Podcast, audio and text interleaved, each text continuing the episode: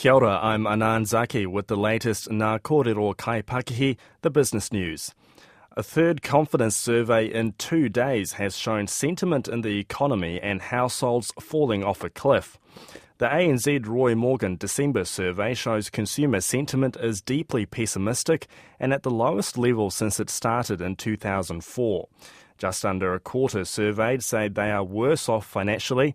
More than half expect the economy to worsen, and a third say it's a bad time to buy a big ticket item.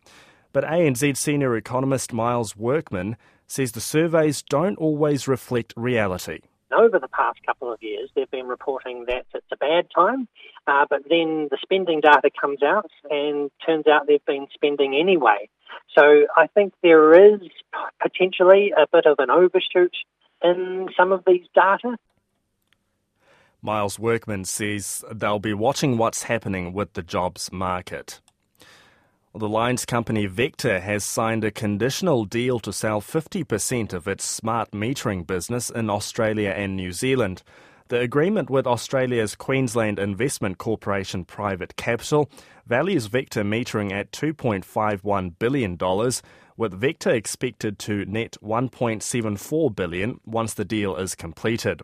Vector Chief Executive Simon Mackenzie says it's too early to discuss any potential capital return for shareholders, but the deal can boost growth prospects for the metering business. Over time, there'll be investment potentially required back into that as, as it grows. And we look forward to a lot of growth, primarily in, in the Australian market, as, as New Zealand has uh, got a high penetration of smart meters, but other services. Outside of that, as I think we've seen in recent times in the electricity sector, there's a lot of investment required to meet the challenges of decarbonisation and completion is expected in the second quarter of 2023, subject to regulatory approval and confirmation of financing. MHM Automation, formerly known as Mercer, is to buy Christchurch based fruit and vegetable handling machine maker Wyma Engineering. This values Wyma at $60 million, up to six times its underlying profit. It'll be financed by the issue of about 23 million new shares and a cash payment of $28 million plus 15 million over three years if certain performance targets are met. And another acquisition this morning, ANZ Bank is to buy Wellington data company Dot Loves Data.